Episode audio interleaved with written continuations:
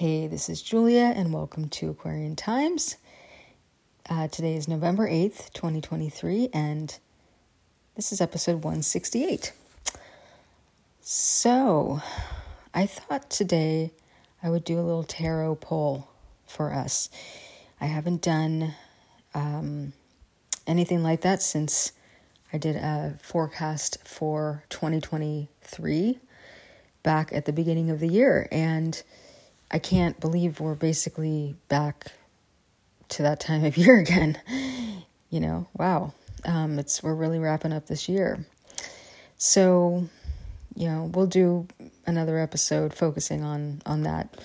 Um, you know, before the end of the year, but I thought, you know, just to mix it up today and bring in a different element um, you know, than informational or and mental focused, even emotional focused. We're talking spiritual focused today, which is a big part of what I do. And uh, so let me just preface this with saying again, it just really depends on your constitution, you know, your makeup, but you know, at least in the West here, we're in a very you know, mentally focused culture.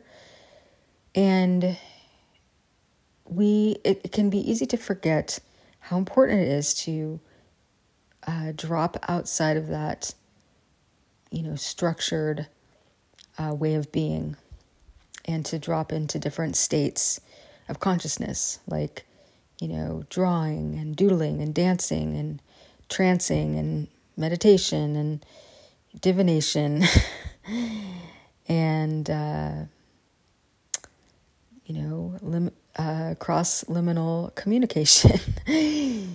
uh, you know, there's lots of different activities that that you know uh, basically that we can draw upon to help us uh, enliven and embody this experience that aren't dependent on the mind and the linear approach. So, again, depending on your constitution, you may very well be practicing this, but sometimes a lot of us need a reminder, especially since we live in this very um, linear, kind of mentally driven world, that, you know, sometimes the best thing we can do is, again, just shut everything down and go into a creative space and do something fun and the whole thing, you know, like that. So today I was just kind of actually kind of racking my mind for a topic and I thought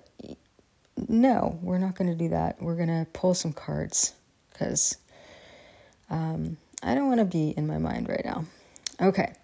So I pulled what I did was usually I work with a 10 card spread and it's called the Celtic Cross and it has a whole sort of progression of 10 cards that lead to a well-rounded um, you know explanation of basically a you know snapshot of your situation in this moment right?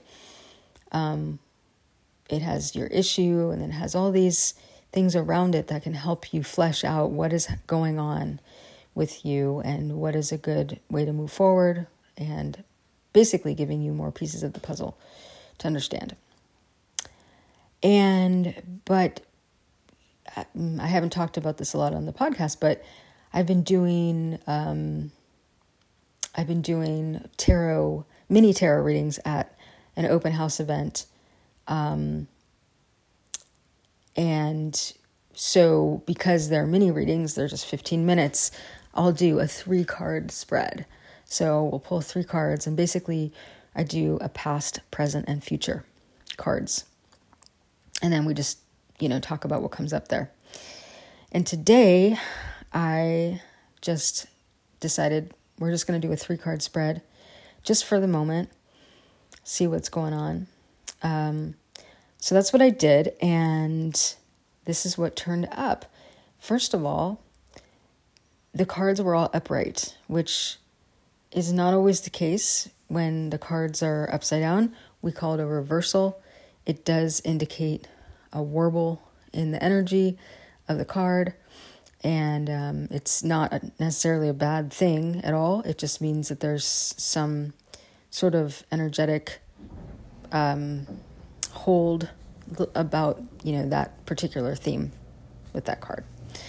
So today, all the cards were upright, and you know, I mean, again, like I said, it's not a bad thing when it's a reversal, but part of me just likes to see that, right? we, we like to see, oh, things are upright, you know. And again, it's it's definitely not bad if they're reversed. But so that was the first thing. And so I turned over the past card. And the past in the past I have the Queen of Wands, which is really a very interesting card when we have a court card, which is a you know king, uh, knight, queen, prince, princess, um, etc. Um, we have you know basically a personification. So we have actual humans on the card, even if they are archetypal humans.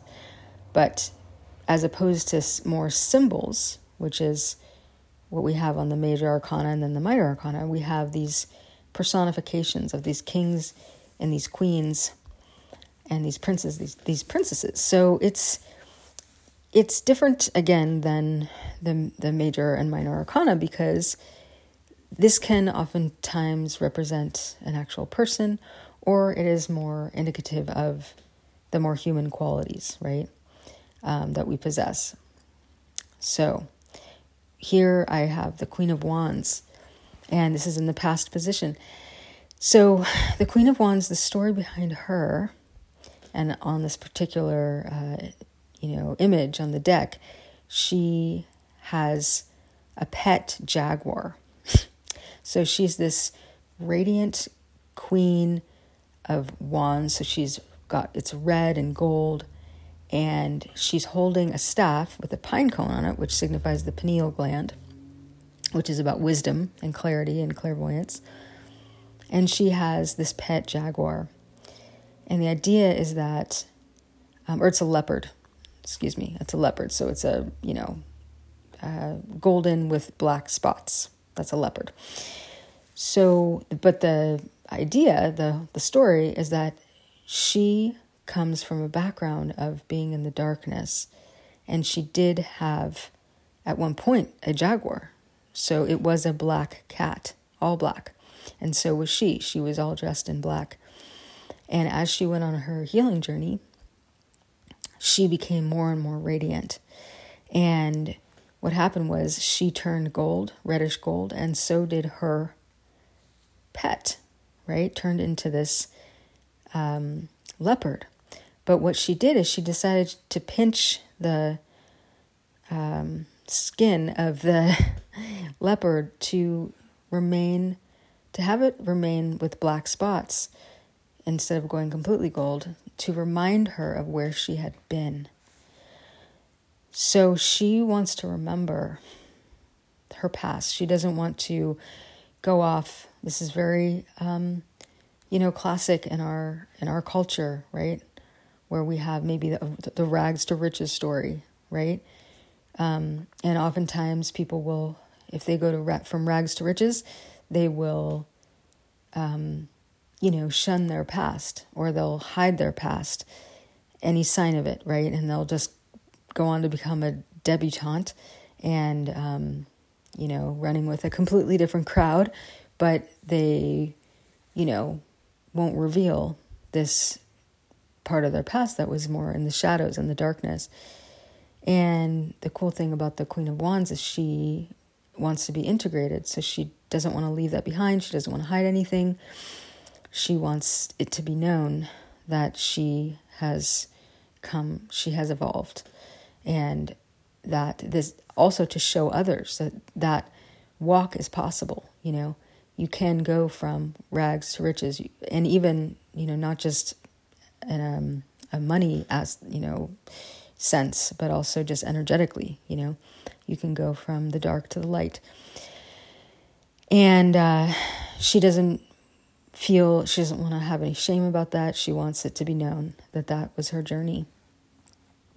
So it's a beautiful role model, you know, for this path of awakening and and of um, becoming more and more prosperous, right?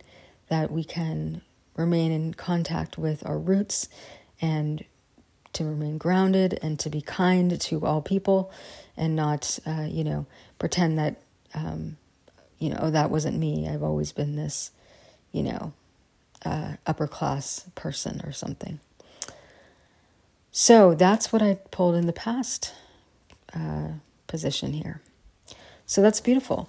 So this is about a journey of integration, of wholeness, of honoring our roots, honoring our darkness and our pa- our passageways, and therefore making it permissible and not shameful for others to walk those paths wherever they are in their journey. Right? We're all on this journey, and there's no shame, right? And where we happen to be, we are where we are, and that's ideally the way we can look at each other is without shaming and with just the honoring of where everybody is on their path. So that's the Queen of Wands. That's in the past position. The present position, I pulled the Hangman. Again, upright. So the Hangman is all about breaking patterns. So it's about, it's this man and he's hanging upside down over a bed of snakes, basically kind of nailed in this basically crucifixion position because he has become, you know, um, he's surrendered in a sense. He's become powerless to his own patterns. Like as he try and try as he may, he has not been able to change himself, right? And he's agonized over it, and you know, it's just there's nothing. It, you know, can't can't make you know the the can't rush the stream right? Can't make the um, water move faster right? Just have to honor the flow of our lives. And so he is in this hangman position which is basically rendering him sort of powerless in a sense to to make any changes which actually puts him in a position of surrender so that you know he can let life take run its course and take you know his hands off the wheel stop efforting and trying so hard and just surrender to his path. Because if there's anything you know that the tarot is about it's about us being on a journey it's about being on a path that we ultimately don't have much control over right we're going through these rites of passage these initiations and they come in order, and we just have to walk the road, right? Just like this Queen of Wands had to be in the dark and just keep walking, and eventually she came out of the dark. So the hangman is about surrendering to the journey and just, again, not forcing and just allowing life to, again, take us on this journey. So in the in the future, position, I drew the Nine of Cups, which is the happiness card. So the the nine is the hermit uh, suit. So the nine represents hermit energy, and the Nine of Cups is happiness when the hermit can walk. The hermit is all about, of course, walking your own path, right? Going it alone. And the hermit does not, you know, um, reject others. It just wants authenticity and nothing less. So if that means being alone, that's what that means. And what happens is that all the things that the hermit had could depend upon to bring him happiness from the outer world, be it relationships, be it you know, success, whatever, entertainment, whatever the things are that we look for outside of ourselves, he learns to create for himself from within. So it's a very it's like a sh- it's like a shine that is created by letting the happiness come from the inside rather than being dependent on outside of us, which again is transient and out of our control. So if we can let our happiness come from within, it's really the only happiness we can count on. And the only happiness that we can create, right? And therefore, we have control over our own happiness and we can produce it at will instead of letting life bring its, you know, relationships come and go, circumstances change, um, every day, all day. So if we can learn to be happy uh, in all situations, then we're we've done something good. So that's the past, present, future reading.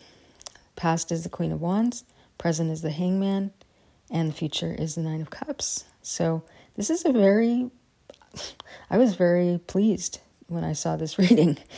It's, um, you know, a very logical sort of progression um, that's being made, and the end goal is, or the result is the happiness, right? That uh, hard won from the work that this Queen of Wands has done, staying in her integrity and walking her path, and also by letting go and letting life again uh, take its course, run its course, we can find happiness.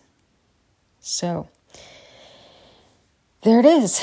There's the reading for today. And again, like I said, I I don't always have that experience. Sometimes I turn over the cards and they're wonky and there's difficult stuff in there and you know, you just sit with it. It's just what is. You know, there's no denying it, but when you have a reading like this, it's just it's very positive and it it feels good. Like there was a brightness that came through me when I saw the cards and I thought this is great. I like to see this.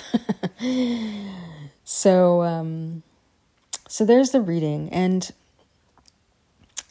to top it off, I'm going to add on some astrology for you. We're not touching the ground this week. We're doing divination and astrology and such. Um, so, what I wanted to talk about was you know, there's always a lot of activity going on, and it's literally happening all day.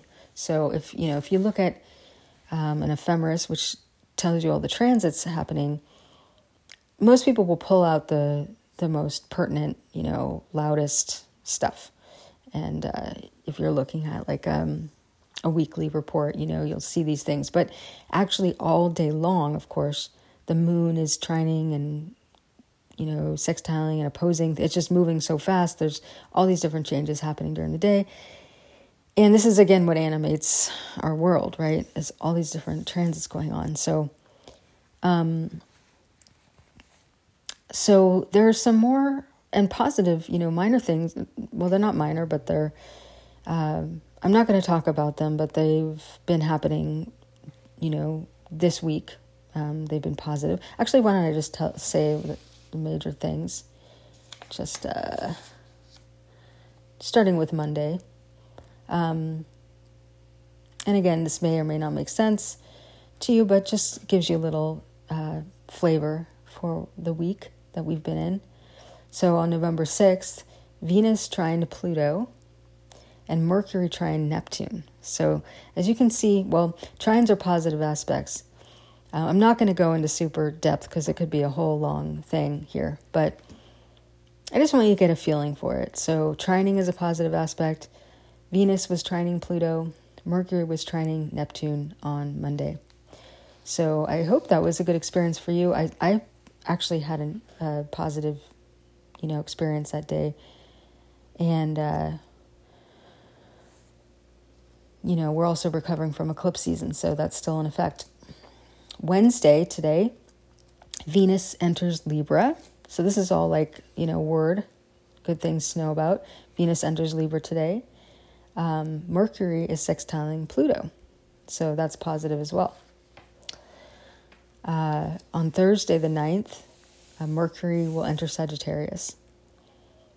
Now, what I wanted to talk about, just as a, you know, a heads up, because not to just talk about the more harsher aspects, but I just wanted to give a heads up for this week. So if you have time to listen to this, hopefully before Friday, there's a couple transits coming up this weekend that are a little more challenging.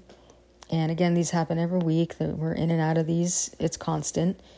So this isn't like an exception, except that uh, Saturday may be a bit of an exception. but I'll talk about that in a second. So November 10th, Friday, we have Mercury squaring Saturn.